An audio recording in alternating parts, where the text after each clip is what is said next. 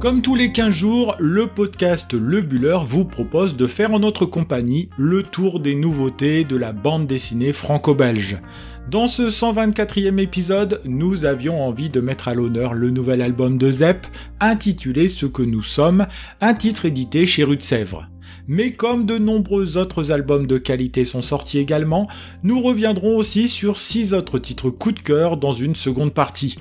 Ainsi, nous vous parlerons de Padovaland, un titre original que l'on doit à Miguel Villa et aux éditions Presque Lune, à Mon Papa dessine des femmes nues, autre titre singulier que l'on doit à Philippe Dupuis et aux éditions Dupuis, au premier tome de Simone, nouvelle série que l'on doit à Jean-David Morvan et David Evrard, édité chez Glénat, à Mal et moi, album que l'on doit à Benoît Broyard et Laurent Richard, édité aussi chez Glénat, au troisième tome de la série Wild West, que l'on doit à Thierry Et Jacques Lamontagne, qu'édite Dupuis, et à la sortie en intégrale du Janitor, une série que l'on doit au duo Yves Sante et François Bouc, ainsi qu'aux éditions d'Argo. Comme à chaque fois, on vous fait découvrir ces 7 titres de grande qualité en une vingtaine de minutes et vous pourrez les retrouver présentés en images sur notre compte Instagram lebuller.podcast ces prochains jours.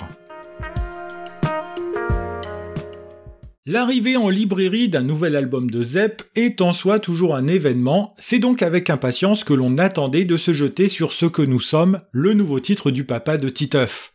c'est que cet auteur, qui transforme tout ce qui touche en succès, s'est déjà essayé à de multiples genres avec toujours le même brio, preuve que quand on sait s'adresser aux enfants, on sait le faire à des adultes.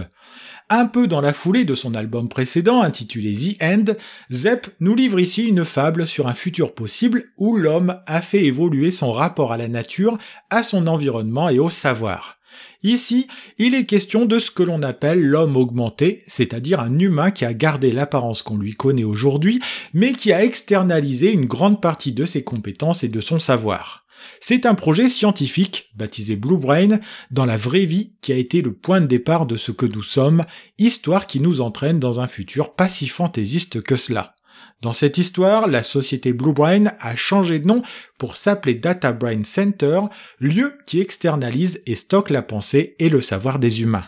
La société va d'ailleurs plus loin puisqu'elle est capable de reproduire et d'envoyer au cerveau humain des sensations ressenties apparaissant comme réelles alors que l'expérience vécue est virtuelle. C'est ainsi que l'on découvre Constant, personnage principal de cette aventure, dans les premières pages de l'album. Dans l'immensité bleue de la mer, il nage en compagnie d'une baleine bleue, plus grand mammifère marin vivant, avant de se trouver nez à nez avec un requin blanc, le plus grand prédateur des profondeurs marines. Dévoré par ce dernier, on comprend que Constant, bien qu'il ressente la douleur au plus profond de lui, n'a en réalité vécu qu'une expérience comme les humains sont capables de les vivre dans le futur. Quelques pages plus loin, pour aller se promener, il est même capable de modifier son apparence et ainsi de vivre des expériences dans la peau d'un personnage qui n'est plus vraiment lui. Ces humains, dont le cerveau est connecté en permanence à un data center, appartiennent à une partie de la population qui a les moyens de s'offrir ce programme, de l'enrichir avec des options, tout cela dans une ville fermée sur elle-même et protégée du monde extérieur. Data Brain Center pompe d'ailleurs une grande partie de l'énergie mondiale, laissant les personnes qui vivent en dehors de ces villes dans le dénuement énergétique le plus complet, mais pas forcément malheureuse. L'histoire bascule lorsque Constant est victime d'un malaise alors qu'il s'est rendu dans une soirée, blackout total dont il ne connaît pas la cause, mais dont il découvre les effets dès le lendemain matin. Recueilli et emmené en dehors de la ville, protégé par Martha et Eric, Constant découvre qu'il a tout oublié, que son cerveau a été totalement effacé au point où il ne sait plus lire ni écrire. Une femme pourrait bien lui venir en aide, Hazel, qui a choisi de se retirer du monde, elle qui a vécu une mésaventure par le passé avec ses histoires de cerveau augmenté. Constant, qui a oublié son prénom et que l'on surnomme Tress dans un premier temps, puis Melville, va alors se mettre en quête de ce qui a provoqué son amnésie en compagnie d'Azel, qui a un compte à régler avec Data Brain Center. Comme nous le disions d'entrée, c'est une véritable fable sur un futur possible que nous offre ici un ZEP particulièrement inspiré qui en profite pour interroger l'humanité et cette capacité à vouloir être assisté en tout lieu et en toutes circonstances. Ici, il pousse le curseur au maximum pour nous montrer un humain qui serait devenu totalement dépendant d'une machine à tel point qu'il revient au stade de l'enfance quand la machine se détraque. Il en profite pour parler de cybersécurité, de piratage, d'humain augmenté et de notre rapport aux technologies et aux énergies dans un titre qui éloigne le sujet de la réalité parfois pour mieux le rapprocher ensuite. C'est que Constant est un double de nous-mêmes, lui qui a mis le savoir entre les mains de la société Data Brain Center, comme aujourd'hui on se repose sur Google ou Wikipédia par exemple, pour avoir accès à la connaissance. En se reposant sur une intelligence externe dans notre vie quotidienne, l'homme finit par créer l'humain assisté, un humain qui n'est plus capable de développer la moindre compétence par lui-même. Le propos de Zepp s'inscrit donc dans un cadre assez général d'une réflexion qui tournerait autour du rapport que l'homme entretient avec les nouvelles technologies, à l'heure où le projet métaverse de chez Facebook attise la curiosité de par le monde. Si la narration de Zepp est aussi fluide dans cet album, c'est que son dessin participe grandement à la compréhension et à la facilité avec laquelle on s'immerge dans cet univers. Comme sur The End, son dessin se déploie sur des aplats de couleurs où une teinte, voire deux au maximum, accompagne l'action. Passant du bleu quand il est en pleine mer au jaune de la forêt, puis au rouge du souvenir ou de l'expérience virtuelle, il rend lisible son album et permet un chapitrage de son histoire avec ce code couleur simple. Son cadrage dynamique, son dessin précis et simple finissent de rendre cette bande dessinée très agréable à lire, en plus de délivrer une véritable réflexion sur un devenir possible de notre civilisation. Ce que nous sommes est un album disponible depuis le 16 mars dernier en librairie, un titre qu'éditent les éditions Rue de Sèvres et pour lequel nous avons eu un gros coup de cœur.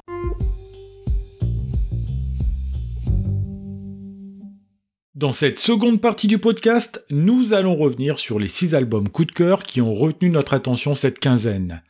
Padovaland, notre premier coup de cœur de cette seconde partie, est un titre qui porte le nom d'un parc d'attractions, mais dans lequel on ne s'amuserait absolument pas, ou si peu. C'est que l'endroit qui est décrit dans les 162 pages de cette bande dessinée au petit format n'a absolument rien d'attirant pour le lecteur qui observe tout cela de haut, avec un regard presque clinique. C'est à un jeune auteur italien, Miguel Villa, que l'on doit cet album vraiment singulier qui nous fait pénétrer cette petite société d'une ville à la fois imaginaire, mais aux contours et aux mœurs vraiment réelles. C'est dans le nord-est de l'Italie qu'il installe son récit dans une ville de taille moyenne dans laquelle on va voir évoluer une bande de jeunes qui ont en majorité la vingtaine. C'est Louisa qui semble être le seul personnage sympathique de cette histoire, elle que l'on découvre alors qu'elle chute à vélo et que l'on quitte sur un événement encore plus dramatique. C'est qu'ici, la normalité n'a pas sa place. Malgré l'ambiance pop colorée du titre, c'est un monde cruel que l'auteur italien donne à voir dans cette histoire. Les relations entre les personnages sont basées soit sur le mensonge, soit sur la rivalité, ou encore la jalousie, ce qui les pousse quasiment tous à commettre des actes condamnables. C'est ainsi que le quotidien de cette petite bande nous est raconté nous y retrouvons Irène, jeune fille à la forte poitrine, moquée au travail à cause de cela, draguée lourdement et qui finira par s'amouracher du vieux boucher libidineux de son travail. De son côté, Chiara est une femme autoritaire et insupportable qui sort avec Andrea, jeune homme sans caractère, totalement soumis à celle qu'il aime. Tout cela ne l'empêchera pas d'avoir une aventure avec Louisa, aventure toxique pour elle, qui est la seule à représenter un semblant de normalité. Padovaland se présente comme une loupe que l'auteur se propose de poser sur une micro-société décadente où les notions de bien et de mal ont totalement été gommées. D'où en apparence, l'album se montre en réalité particulièrement cruel pour nos personnages qui ont tous des difficultés avec l'existence. Même la belle Katia, qui aime mettre sa vie en scène sur les réseaux sociaux, ne semble guère plus heureuse malgré sa belle plastique et le désir qu'elle suscite chez les hommes. C'est que personne ou presque n'est à sauver à Padovaland, cette zone grise où réseaux sociaux, amour décevante et anesthésie à l'alcool sont le quotidien de cette jeunesse. Album vraiment singulier, édité chez Presque Lune, voilà un titre qui nous a marqué tant sur le fond que sur la forme, un titre que l'on vous recommande chaudement.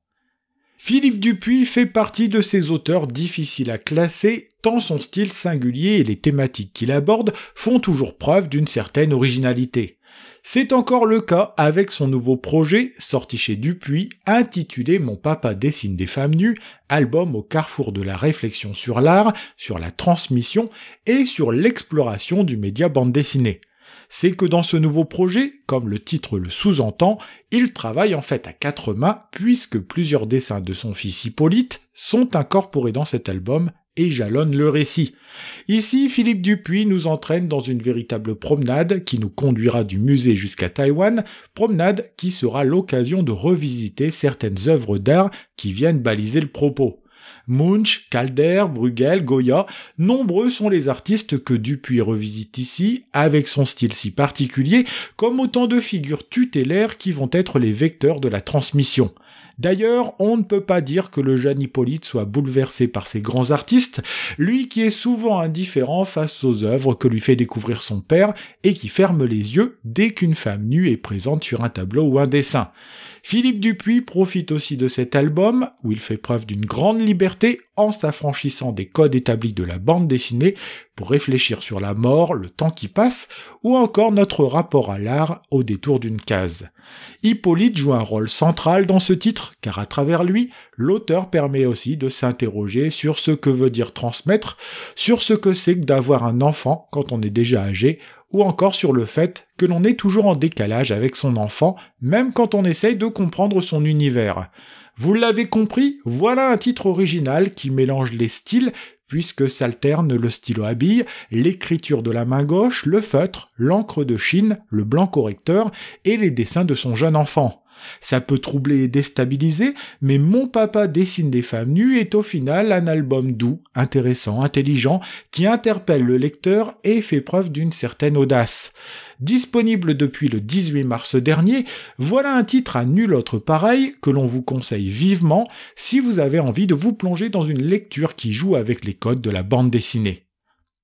Si vous avez aimé la série Irena, dont le cinquième et dernier volet est sorti l'an passé, vous allez tout de suite accrocher à Simone, nouveau projet du duo Jean-David Morvan au scénario et David Evrard au dessin. Après nous avoir entraînés aux côtés d'Irena Sendlerova, travailleuse sociale qui a sauvé 2500 enfants juifs du ghetto de Varsovie, Simone continue d'explorer cette période tourmentée que fut la Seconde Guerre mondiale pour le peuple juif. C'est à Lyon que nous entraîne cette nouvelle série, prévue en trois albums, dont le point de départ est l'apparition à la télé de la figure d'un ancien dignitaire de la Gestapo en France, le célèbre Klaus Barbie. Nous sommes en 1972 et quand le procès de cet ancien tortionnaire est annoncé sur la télé familiale, Simone, alors mère de famille, replonge tout de suite, bien malgré elle, dans les années 40 c'est que la Simone enfant a eu affaire à ce bourreau qui prenait un malin plaisir à torturer ses prisonniers pour leur faire avouer jusqu'au plus insignifiant de leurs secrets. Cette apparition fonctionne comme un électrochoc et le lecteur va alors comprendre pourquoi ce sinistre personnage a laissé une telle trace dans l'esprit de la douce Simone. Celle qui s'appelle Simone Lagrange redevient la petite Simi Kadosh, demoiselle intrépide et courageuse qui fait acte de résistance à son niveau et fait preuve d'un véritable sang-froid face à l'envahisseur allemand. On la suit dans un quotidien qui n'est pas facile pour une petite fille juive, elle qui est mise de côté et humiliée à l'école fera toujours preuve d'audace et de témérité pour répondre à ses ennemis. C'est l'arrivée dans le foyer d'une certaine Jeanne Hermann, dont la famille morte sous les bombes laissera un traumatisme profond chez la jeune fille qui va marquer un tournant pour la paisible famille Kadosh. En grandissant, celle-ci va s'acoquiner avec les membres de la Gestapo et n'hésitera pas à dénoncer la famille qui l'a hébergée et élevée comme sa propre fille. C'est une histoire encore très forte et poignante que nous raconte là le duo Morvan-Évrard, dont le style si identifiable fait encore ici des merveilles. La douceur du trait et des couleurs que l'on doit à Walter, le dessin tout en retenue, sans faire l'impasse tout de même sur la violence de la situation, apporte toute l'originalité de ce projet. Ce dessin permet surtout de contrebalancer toute la violence que l'on devine de cette période et permet de mettre en avant des sentiments nobles, comme c'était déjà le cas dans Irena. Ce premier tome installe bien l'histoire s'avère passionnant et donne déjà envie d'avoir la suite entre les mains, même si l'on tremble en imaginant ce qui va arriver à la famille de la très attachante Simone. C'est Glénat qui propose ce triptyque que l'on recommande fortement un premier tome qui s'intitule Obéir c'est trahir, désobéir c'est servir, que l'on trouve en librairie depuis le 23 mars dernier toujours chez Glénat mais dans un style totalement différent, est sorti très récemment Mal d'Aurore et moi, un album qui aborde la douloureuse période de l'adolescence. Martin a 17 ans, il vit seul avec son père depuis que sa mère est décédée et sa vie va basculer après la découverte d'un livre dans la bibliothèque de son père, Les chants de Mal d'Aurore du comte Lautréamont. Recueil de poèmes en prose qui met au centre de son récit la noirceur et la douleur chez l'individu, le livre va avoir un impact sur le jeune Martin qui va commencer à faire sienne les paroles de Lautréamont. Déjà en froid avec son père à l'origine, il va continuer de se renfermer peu à peu sur lui-même et se montrera de plus en plus insolent avec celui qui vit dans le même foyer que lui c'est que le Martin en question semble être quelqu'un de sensible et a déjà un côté écorché vif, et nul doute que les chants de Maldoror vont trouver écho chez lui alors qu'il ne semble pas être bien dans sa vie. L'imaginaire macabre qui émane des six chants présents dans l'ouvrage de Lautréamont résonne dans la tête du jeune homme et parsème aussi cet album dans un noir et blanc qui ajoute quelque chose au malaise de cette lecture. C'est que Mal d'Aurore et moi, titre de cet ouvrage, est une bande dessinée qui place le lecteur dans la situation du voyeur qui observe un Martin glisser dans une spirale dont on ne sait où elle s'arrêtera c'est que celui-ci devient de plus en plus violent verbalement et physiquement et semble dès lors mélanger la réalité et la fiction jusqu'à faire apparaître le personnage de Maldoror qui rôde sans cesse autour de notre héros. L'album nous entraîne aux frontières de la folie et se plaît à brouiller les pistes entre ce qui est vrai et ce que le jeune garçon s'imagine pour placer le lecteur dans le même état que l'entourage de Martin, y compris ses amis avec qui il se coupe. Véritable réflexion sur l'adolescence et ses enjeux, voilà un titre qui fait preuve d'originalité, que ce soit dans son approche graphique ou dans les thèmes qu'il aborde. Nous devons cet album au scénario de Benoît Broyard qui, comme dans les récits de L'autre et découpe cet ouvrage en plusieurs chants qui accompagnent la dérive du jeune homme. C'est Laurent Richard qui met tout cela en image, dans un noir et blanc intense et inquiétant, qui sert magnifiquement le propos développé ici. Le tout est édité chez Glénat dans la collection Millefeuille et vous pouvez le retrouver depuis le 23 mars dernier dans votre librairie préférée. Après un premier cycle en deux tomes qui permettait de poser le décor et présenter les personnages, place à un nouveau cycle qui sera aussi composé de deux tomes dont le premier s'intitule Scalp en série. La série en question n'est autre que Wild West, série que l'on avait déjà présentée ici même et qui fait la part belle à deux personnages de la mythologie du Far West américain, Calamity Jane et Wild Bill. C'est dans le Nebraska que nous transporte ce troisième tome qui débute par la découverte d'une Calamity Jane isolée dans la neige, enceinte, évanouie dans les bras d'un Charlie Hutter qui va devenir son ange gardien et va veiller sur elle au quotidien. Mais la belle endormie devient une furie une fois éveillée, il faut dire qu'elle a un compte à régler avec Wild Bill, lui qui a tué Bosser, un Indien qu'elle a rejoint dans le second tome de cette aventure. Son enfant mort-né, celle que l'on nommait Jolie Calamité dans la tribu où elle avait trouvé refuge, n'a plus qu'une idée en tête, faire la peau d'un Bill qui a tué celui qu'elle aime lors d'un assaut qui lui a été fatal. Bref, vous aurez compris que ce troisième tome va essentiellement tourner autour des retrouvailles entre ces deux personnages mythiques qui sont réunis par le plus grand des hasards dans la même ville. C'est que Wild Bill, ou pour l'appeler de son vrai nom Bill Hickok, est celui qui est chargé de veiller à la sécurité de la cité qui vit à proximité d'un territoire indien chargé essentiellement de ramener à la raison les quelques ivrognes qui veulent en découdre entre eux une fois bien alcoolisés, il est pourtant confronté à une bien étrange affaire de cadavres que l'on retrouve à proximité du camp. Si la présence d'une flèche sur chaque cadavre fait d'abord penser à un rituel indien, il s'avère que le tueur pourrait être un mystérieux journaliste débarqué de Chicago. Pour faire la lumière sur cette sombre histoire, le duo Bill Hickok et Calamity Jane, la seule à savoir à quoi ressemble le présumé tueur, va s'engager en direction de la ville pour retrouver ce mystérieux personnage. Une fois encore, le scénario de Thierry Glory s'avère d'une redoutable efficacité et fait se rencontrer ici les deux personnages phares de cette série pour un troisième tome qui tient en haleine le lecteur tout au long des 48 pages. Mais que dire du superbe dessin de Jacques Lamontagne qui fait revivre ces légendes du grand récit américain avec force détails qui ravissent les yeux du lecteur à chaque page. Que ce soit les trognes des personnages, la beauté sauvage des décors ou encore la présence des deux héros, Wild West est une série que l'on prend plaisir à lire mais surtout à déguster des yeux. Si vous ne la connaissez pas encore, n'hésitez pas à aller écouter ce que l'on en disait dans les 9e et 84e épisodes de notre podcast au moment où sortaient les deux premiers volets. Édité chez Dupuis, voilà un titre que l'on vous recommande plus que chaudement, à plus forte raison si vous avez déjà une inclinaison à la base pour le western. Terminons comme ce sera le cas chaque quinzaine par un album qui se voit réédité pour notre plus grand plaisir ou encore la sortie en librairie d'une intégrale. Ce sont les cinq tomes de la série Le Janitor que les éditions d'Argo ont eu la bonne idée de réunir dans cette intégrale sortie le 25 mars dernier et qui fait pas moins de 280 pages déjà bien présent dans l'actualité avec la sortie du Petit Pape Pi 3,14 chez Fluide Glacial et d'un Général des Généraux chez Le Lombard, cette intégrale permet de retrouver le travail de François Bouc réuni en un seul volume.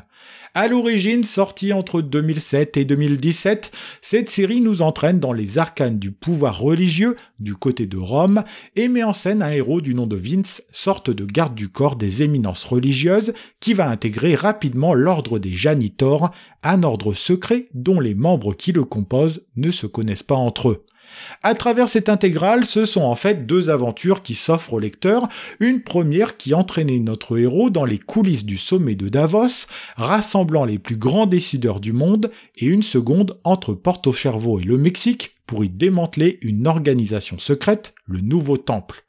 En tant que janitor, le rôle de Vince est de surveiller de près les membres du Vatican qui auraient tendance à se laisser aller aux tentations extérieures, souvent liées au pouvoir et à l'argent. C'est ainsi qu'à Davos, en marge du G7, il va se retrouver embarqué au beau milieu d'une machination orchestrée par un certain Alcaride, dont l'objectif est de mettre la main sur une grande partie de la fortune des participants du sommet via des mouvements bancaires. Présent auprès des deux cardinaux sous le nom de Trias, Vince va découvrir que l'on peut être à la fois un homme de Dieu et être d'une cupidité sans borne et sans aucun scrupule. La seconde aventure n'est pas sans lien avec la première puisque l'on découvre qu'Alcaride fait partie de l'organisation du nouveau temple, organisation à la croisée de la secte et de la science. Reprenant les thèses de l'Allemagne nazie, ainsi qu'une partie du personnel qui a échappé au procès, le nouveau temple tente de créer un homme nouveau sur le modèle des Ariens que voulaient développer les nazis. Au cours de cette aventure, qui mélange le thriller, l'aventure et l'action de façon intelligente, Vince va être confronté à son frère jumeau qu'il pensait mort et qui lutte dans le camp adverse. Comme souvent, François Bouc n'a pas son pareil pour plonger le lecteur dans ce genre d'ambiance, pour marquer l'action avec un cadrage dynamique et un dessin fourmillant de détails et très travaillé. Pour la partie scénario, c'est Yves Sante qui propose une histoire à tiroir passionnante, claire et ne manquant pas de rebondissements, qui tient le lecteur en haleine jusqu'à la dernière page de cette intégrale. Bref, vous aurez compris qu'avec ce volume qui réunit les cinq tomes du Janitor, vous avez là des heures de lecture passionnantes qui vous attendent et que l'on vous recommande plus que chaudement. Ainsi se termine ce 124e épisode consacré en grande partie à l'album Ce que nous sommes, épisode que l'on vous remercie d'avoir suivi avec intérêt jusqu'au bout. Si vous voulez prolonger le plaisir de nous suivre, rendez-vous sur notre compte Instagram lebuller.podcast pour y laisser vos réactions et vos commentaires et découvrir en images tous nos coups de cœur de cette quinzaine. Faites-nous connaître aussi autour de vous en parlant de nous non seulement dans la vie réelle, mais aussi sur les réseaux sociaux et en partageant cet épisode. N'hésitez pas non plus à vous abonner à notre podcast, c'est gratuit et c'est disponible sur toutes les plateformes, d'Apple Podcast à Spotify en passant par YouTube. Rendez-vous le 11 avril prochain pour découvrir en notre compagnie nos futurs coups de cœur parmi les sorties en bande dessinée dans le 125e épisode de votre podcast Le Buller.